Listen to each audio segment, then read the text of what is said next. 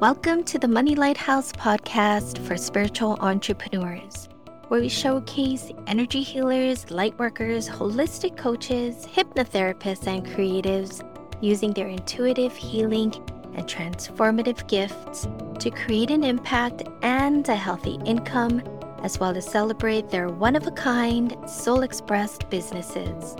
We'll take a look at the inspirational and insightful money lessons and messages in the world around us.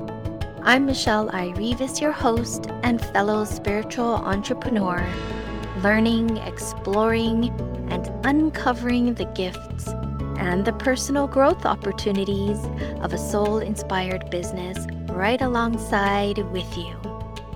Thanks so much for pressing the play button and listening. We hope you enjoy this episode.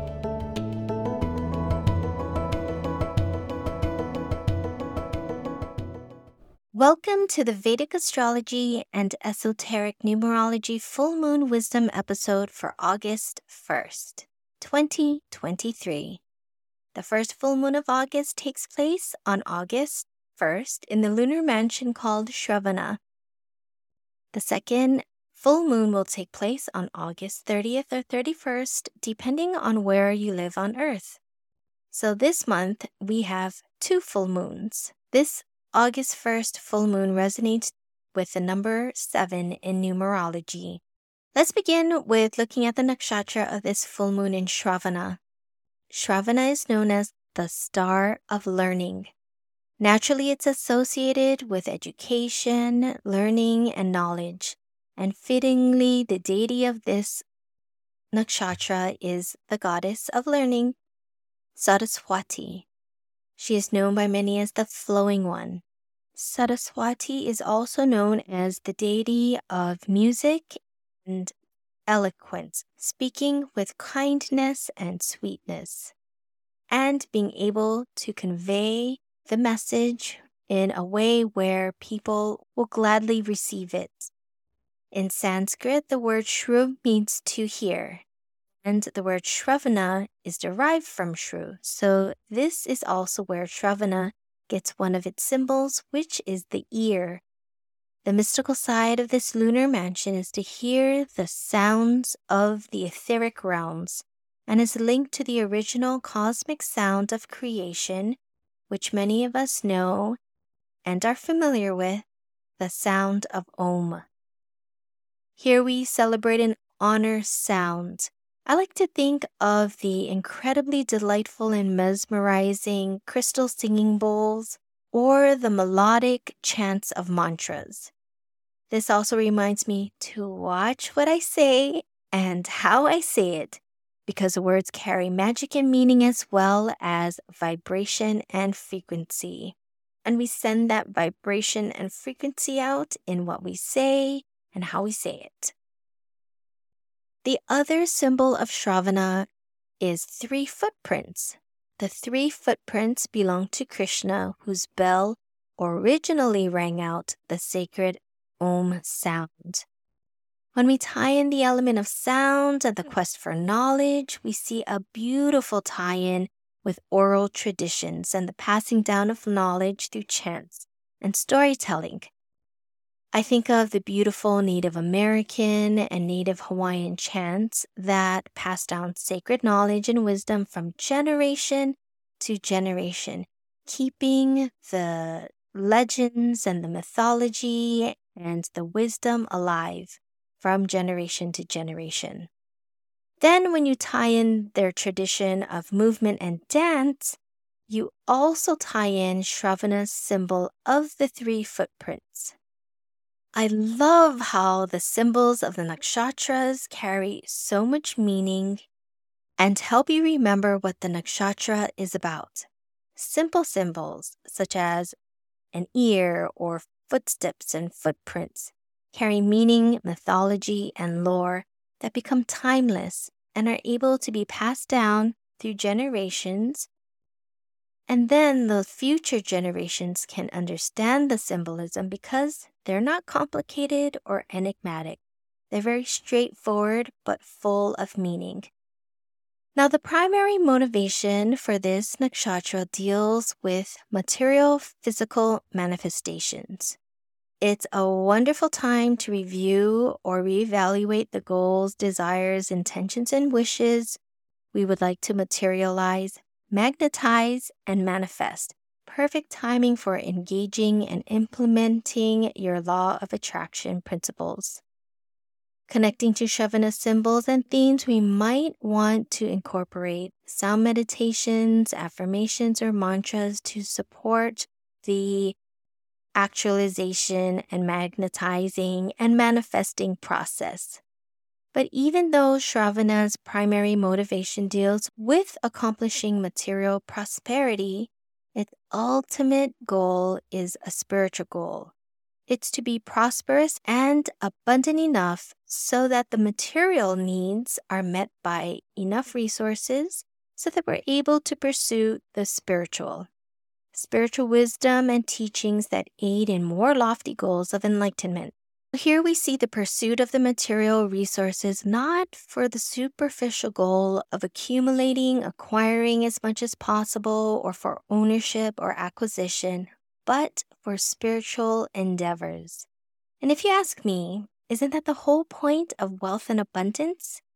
Okay, time to get on my high horse here, but that's why I'm so passionate about helping spiritual entrepreneurs with their relationship with money with prosperity.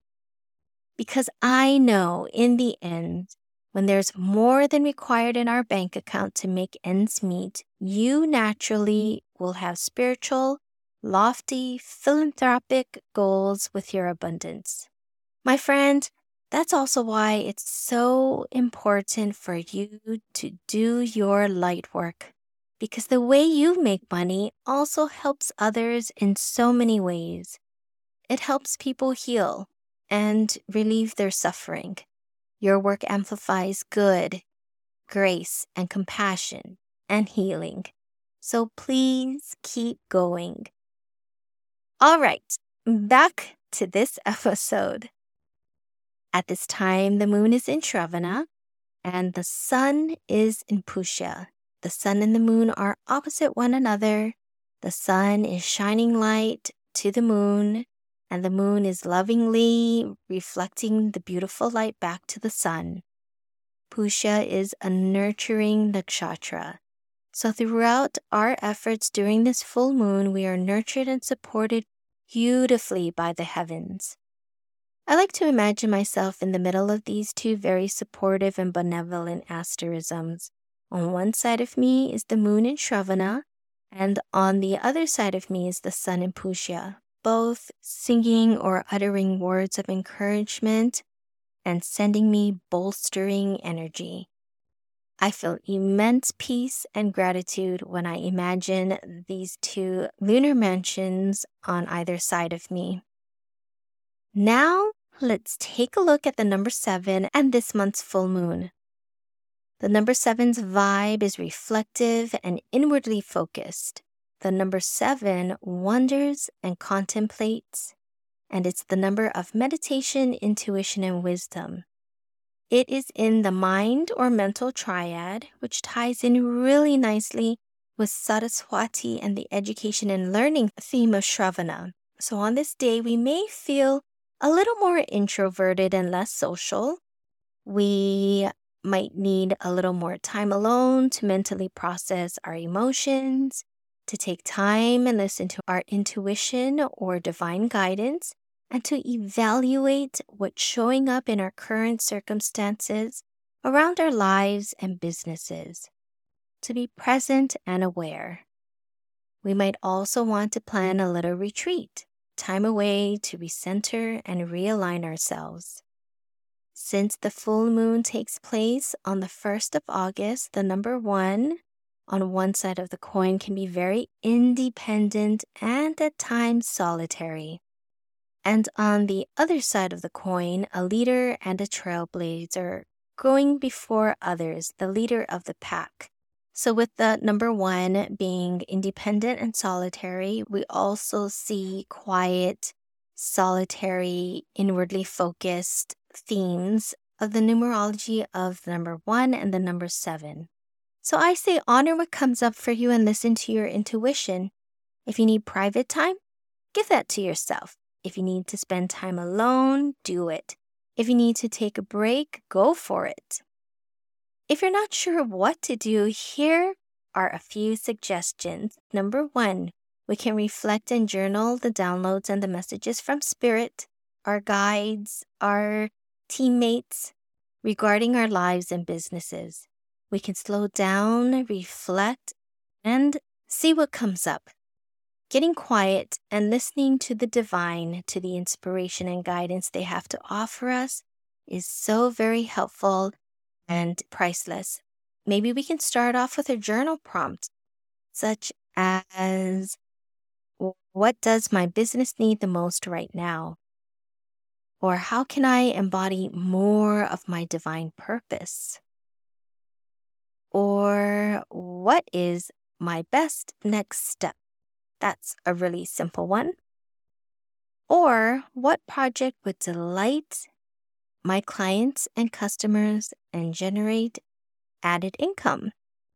Now, speaking of clients and customers, we could also take a moment to see if our clients and customers have something to share about our business, our products, or our services. It could be a great time to listen to feedback and not take it personally, but rather with an inclined ear, eager to use that information to create a better experience for everyone. The third thing we could do is carve out a little quiet time for ourselves to replenish and refill our cup, to discover something new, to learn something new, to experiment and make space for exploration. We could also listen to some beautiful music, sacred chanting, our favorite musical compositions, crystal singing bowls, or instrumental pieces. They say that when we do things over and over again, we will get the same results over and over again. And that learning something new and discovering something new helps us get from where we are, doing the same old, same old, to doing something different because of what we learned, to help us make progress towards our goals, manifestations, intentions. So, this is a beautiful time to harness our new knowledge, our new discoveries, to help us get a little closer to our goals, dreams, and desires. All right, my friend, that's August's first full moon in Shravana with the energies of the number seven sprinkled in with the number one. May the luminaries and the frequencies of the numbers and nakshatras shine favorably upon you this full moon and throughout all of August, in your lives and in your businesses. Until next week, keep up the awesome light work. I'm here in the middle of the Pacific Ocean cheering you on and sending you vibes of success and celebration simply because you are amazing. Take care. Be well. Bye for now. Thanks for listening to this episode of the Money Lighthouse podcast for spiritual entrepreneurs. Hopefully, it brightens your day and inspires you to take action on your dreams. We'll leave the light on until the next time, friends. Keep shining because people are searching for your particular kind of magic.